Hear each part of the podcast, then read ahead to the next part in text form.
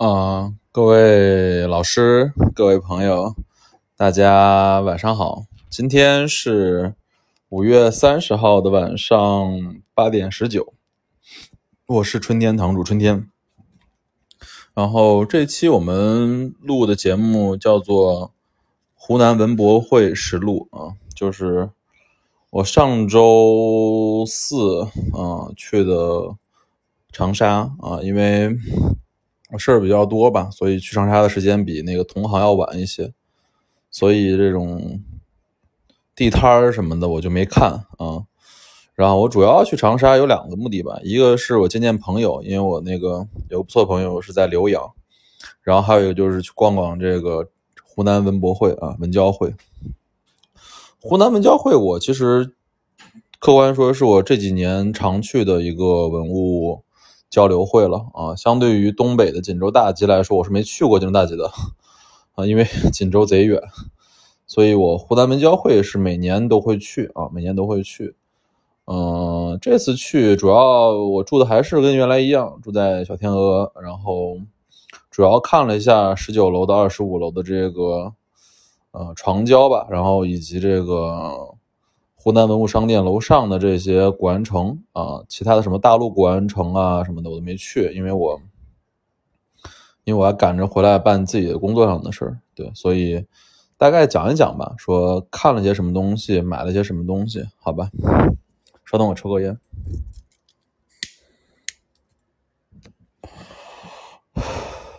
客观的说，嗯，湖南文交会算国内现在举办的比较好的文交会啊。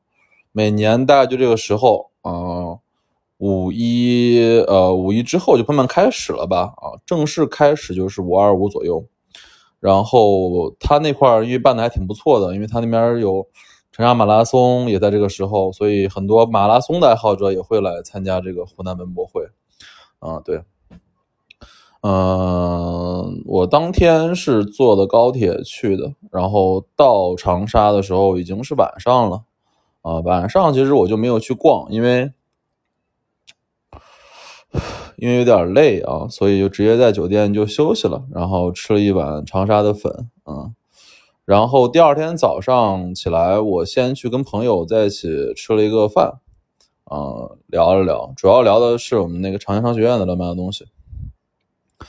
然后等中午吃完饭之后，然后下午我就花了差不多七个小时啊，逛了一下这个，嗯，我我我基本会逛的一些地方吧，给大家介绍介绍啊。我先逛的是这个湖南文物省商店上面的古玩城。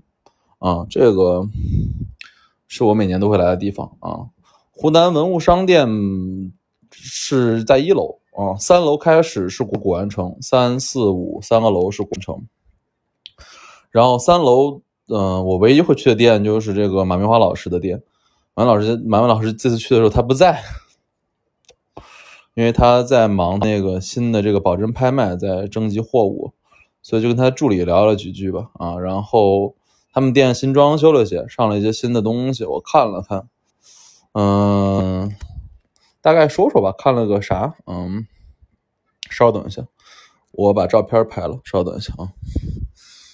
嗯嗯，先看了一个就是清光绪的官窑啊，皇帝绿寿龙子碗啊，这个碗就是呃。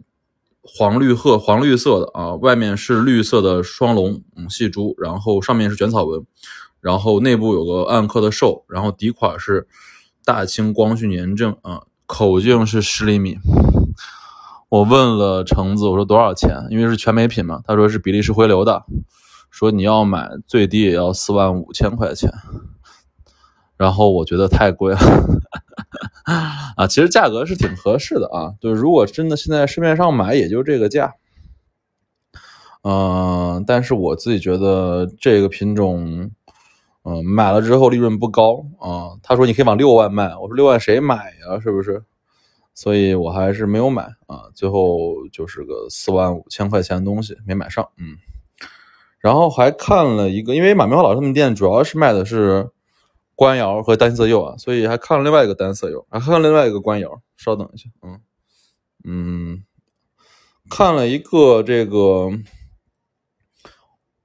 黄釉暗刻云龙纹的碗，嗯，这个碗是碎粘的，大概是有四个四瓣儿，然后粘在一起的，是这次宝珍拍卖他们第四期的一个拍品。然后我在这看，我其实挺买挺想买这个碗的，因为其实内外纯黄的暗刻云龙纹的光绪碗其实挺少的。因为全品价格在，我觉得应该在七万左右吧，啊，然后我说你卖我多少钱？他说一折七千。哎呀，这个价格其实我觉得我可以买啊，如果我特别喜欢的话。但是我想想去，觉得，哎呀，有点下不去手啊，因为它稍微在底足和这个口沿这有两处小缺肉。我说能不能四千八、四千五左右卖？他说不可能。所以两件比较好的这个光绪官窑，我喜欢的品种，我都觉得太贵了啊，尤其第二件吧，啊，然后没有买上啊，没有买上，嗯，然后在嗯，他们店其他没有看了，就去其他店逛了，在四楼看有人卖了一个叫什么，叫博玉斋吧，啊，博玉斋，然后看了一个，有一个叫做，嗯。我记得是青花的，嗯，青花花篮的一个顺治的大盘子啊，画的是花那个花瓶，然后以及这个嗯双旗牡丹青花的，然后是一个贡盘，然后口沿是有修补，然后有两处冲线，然后这个款是空气款，是没有款的。然后我一看，他说是清中期的，我心里想你是不懂吧？这是顺治的呀，对，顺治的一个平平平的贡盘。我说价多少钱？他说了一个五千六。哎呀，我说你卖的还是挺贵啊。其实我觉得他卖的也不贵啊，因为这个这么大二十八厘米的一个平底的贡盘，然后画的是这个比较少见的牡丹和花瓶的纹饰的，我觉得全品要卖到一万出头左右。现在是两碰加两冲，大概在就是七千六千左右徘徊。我说还能还吗？他说最低也就是五千二三。嗯，我听完之后。觉得意思不大啊，因为其实相对于晚清官窑的流流通性，这个呃，这个还是差点啊。顺治青花的贡盘没有款的话，还是不太好卖啊，所以这个没有买上。然后在四楼还有一个那个去了一个叫石梅山房的一个地儿啊，石梅山房，嗯，卖的主要是我比较喜欢的道光的粉彩啊。然后我看它有一只碎粘的碗还不错，是那个十四点五厘米的，然后画的是农耕诗文图的。这个碗我是有一个盘子的啊，所以我心里好像可以凑对儿的。盘子是在奥克里奇当时美国买的，买的时候花了人民币两千六百美金吧，差不多人民币一万七左右吧。然后它这个是口沿是全碎的，然后。他说他自己打碎的，我说哎，可惜了了，嗯，然后我说最低多少钱？他说八千，哎呀，我说你这个太贵了，我说这全品卖两万，你就碎成四瓣了之后，我就最多卖三千或者四千。他说这个就是少见啊，你想买就买，不想买算了。画的其实挺不错的啊，然后正面题的是诗文，然后画的是农耕之图啊，这个嗯不错，最后没有买上，然后。又看了些他的其他东西，他他其实卖的挺不错的，还拿了一个今年春季纳高拍的那个乾隆窑变釉的一个大的瓶子，然后大清乾隆年制，然后纳高这次拍的，我说你多少钱拍的？他说五十五万拍的，我一听这价，我说行吧，我说这就不问价，但是很好看，因为他那个这个窑变釉的罐耳尊这个发色特别好。整体这个蓝色，其实罐耳尊怎么看发色好不好？客观说就要蓝色多啊，蓝色多，蓝色越多的越值钱，红色越多的越不值钱。它那个就是正面都是两边都是大量的蓝色的窑变，漂亮，好看啊。然后挂完这个之后，我就在记忆中就没有什么特别让我觉得值得说一说的东西了。然后我就回到小天鹅上面去看他们那个床交会。嗯，床交会这边其实看了几件东西吧，然后有两件吧，可能有点印象啊。第一个是那个有一个乾隆的大清乾隆年制的木须花纹的这种款的这个碗，尺寸是十四十七厘米吧，十六厘米。然后但它是有一处磕冲的啊，然后这个这个碗其实看了之后，我拿琢磨半天，我说是不是官啊？因为它的制式整体都是很官的，但是它的款写的不官，但是它的整个木须文化版，嗯，还是很官窑。因为这种东西我经常的在道光官窑上去买卖嘛，所以我就很熟这个品种。综合评评估下来之后，还是觉得应该不是官窑，是乾隆民仿官。我说多少钱？他说三千，然后我就付了钱。结果在我付钱那一瞬间，他说：“哎呀，稍等一下。”他说：“我朋友可能提前要了。”我说：“不可能这样吧？”我说：“我正准备买，然后你这朋友要了。”他说：“真的，真的。”他说他给我看了个微信啊，果不其然。然后那个他朋友出了一个三千五，说拿走了。这个其实内心有点难受吧，就自己喜欢的东西他不卖了。嗯，因为其实买回来估计能卖个五千多、六千多啊，可能挣个一两千吧。但是他不卖，我觉得其实也还好，因为它不是官窑啊，也不是我最喜欢的品种。所以虽然被人截了胡，但是觉得内心还不错啊，还觉得能够接受。嗯。然后在那个十九楼啊，十九楼那个有个是河南的一个客户啊，我记得在床上，然后我去转的时候，正好在床上摆了好多那种假瓷器。然后我本来就想就想听，但是他旁边另外一个床上铺的有几个小杯子，我就凑一看，哎，我说，哎呦，这有一光绪官窑啊，光绪官窑的这个呃青花的花神杯啊，品相很差，嗯，四颗三冲吧，啊，这种杯子全品价格在四万五左右，啊，四万五左右。我说哥，这个杯子如果您诚心卖，卖多少钱？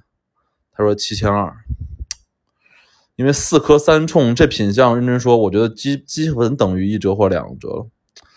七千二这个价格只要卡到脖子眼儿这儿，就是你卖就卖个八千五，挣一千多。他如果卖四千多，你马上买它就还有挣。所以这个很漂亮的一个杯子，但是它品相太差了，所以还是放弃了啊，放弃了。让我再想想啊，然后。对，还有一个，我看照片对，还有一个对，然后在这个旁边的二另外一个房间里面吧，是一个这个广州的客户，广州的卖家的人在那抽烟呢。我进去之后看到一个瓶子，瓶子远远看上去，我觉得就嗯年份挺长的。然后当天晚上有点黑了，然后我说这个瓶多少钱？他说两千六。我心想这是漏啊。因为这个瓶子，我一拿手一看底，这底一看，哇塞，这就是挺早期的吧？啊，孔雀蓝釉的一个小赏瓶。我准备付钱，他跟我说说，你看到上面有有修了吗？我他妈，因为我没带紫光灯啊，我才赶紧反应过来。我说，要不你把紫光灯借我看一下？然后紫光灯我拿过来瞅了一眼啊，果然口沿有两处大的精修啊，但是修的挺好的，在晚上那个昏暗的灯光下看看不清楚。啊，我说那这个就买不了，因为它如果全品的话能值七千多，它两处口沿大修、吊针大修之后，市场价就就掉到两千左右附近了，所以还是没有买。嗯嗯，让我再想想啊，后面就没有啥特别有明确想法的东西了。然后回到这个酒店，我就觉得今天买东西还挺有点难受。然后我又去了那个，因为我们离那个古玩城贼近，我又去古玩城又转了一下，转之下到那个五楼吧，五楼还有几个没车摊的那个，就是在五楼有个文物公司专场，没车摊的几个文物公司那儿，我正好去瞅一瞅，啊，结果卖的贼贵啊！南京文物公司我看有一个特别大的假的啊，纯真的这个花菇。我一看就是假的，我说卖多少钱？他说六十八万。我说鬼才，南京文物公司卖的。然后旁边那个去还有扬州文物公司去看了，有两个那个嘉庆的假字呃灰金釉的官窑，但是矾红款的，一对儿十一厘米的两个小盘子官窑，这种东西还挺少见的。我说多少钱？他说十一万一对儿啊，这价格其实我觉得是，如果喜欢还是可以拿的，因为如果拍起来可能比十一万多，但因为我嫌弃它不是青花款，它是个矾红款，大清嘉庆年制。啊，所以还是放弃。然后旁边还有那个乱八些商户，我就去看了一下，然后剩了几个，有一个好像有点印象，就是有一个大居丁的这个江西瓷业马蹄杯，那马蹄杯应该是套杯的一只最大的那个一号杯，然后但它是没有画这个画完，它是只是上了胭脂红的开窗，开窗里面是没坏空气的。这么大杯子，然后它是对半粘的，然后上面是老菊丁。我心里想，这东西我应该能买吧，因为我觉得它应该不会卖，特别贵。作为张狗，我说这多少钱？我心里想是两千，他来个九千。我说哥，你知道我其实是江阴瓷业国内最大的藏家之一吗？他说这个我真的还是比较少见。我说确实比较少，但是这个价格，因为它又又漏漏彩，又又又对半了，你卖九千谁买呀？鬼才，嗯。嗯，然后还有一个，对，还有个江阴瓷业，在这个就不是在这里面了，在我想起来了，在还是在古玩城那儿，有一个南通的客户吧，在卖，我看是江阴瓷业的一个提壶啊，提壶，然后花纹纹饰比较一般，纹饰就是普通的粉彩的花卉纹的茶壶，然后江西瓷业公司款的青花款，然后品相是完美的，嗯。但他那个提梁壶用的是他那个老藤条编的，这东西其实我觉得我是可以买的。张手，我说多少钱？他说七千五，价格还是卡脖子啊，就觉得不舒服，就是觉得买起来可能卖也就卖个八千五、九千五，觉得利润不够大啊，所以还是放弃了啊。嗯，所以这次还有个可想象还有啥？哦，对。想起来了，我在翻图啊，对，还有三件儿，嗯，没有得到的，我给大家讲个价格就好了吧。有一个我可以买的，有一个上海客户吧，在这个传教会，在卖一个这个胭脂红釉、胭脂红铜胎画珐琅的这个庆余堂制的一个特别漂亮的一个铜胎画珐琅的盘子。哎，我特别喜欢，尺寸只有十五点五厘米吧，开价六千啊，我都想拿其实，但是他说你看上面，我一看啊，上面那个两处花瓣又是漏修，哎呦，又不是全品，然后往后一看，它那个后面两个背部这儿也有两处铜胎画珐琅掉漆之后的漏修，所以等于四处漏修，那这价格就有点偏贵了，没拿，嗯，很漂亮。其实我很喜欢铜胎画珐琅啊，铜胎画廊可能算我收藏的次重点吧，我很喜欢，嗯。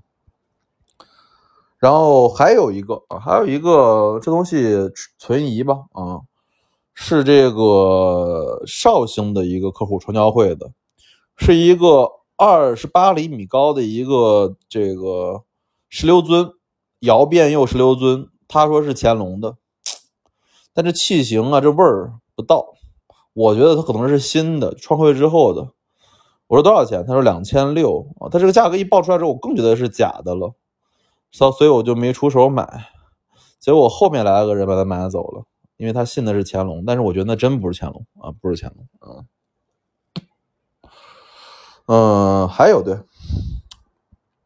还有一个上海的客户，上海的卖家，在这个十七楼，十五十十十六啊，十十十七楼。卖的是一对儿这个光绪官窑的十一点五厘米的那种最小尺寸的缠枝莲盘子，一对儿，两个都有刻字，然后背面是江扬州文物公司。他说多少钱？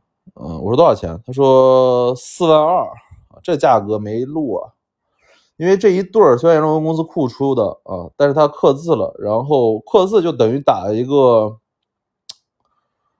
呃，两个都刻字打个九折吧，它全品价格也就卖四万二，打九折之后，我觉得市场价在三万七左右比较合适。嗯，所以没啥漏啊。嗯，所以这次去这个湖南文交会，我是没买到啥特别好的，这个就比较可惜啊。但是这也很正常，这就是生活嘛，对吧？嗯，好吧，五五间开门不解释，春天堂藏词。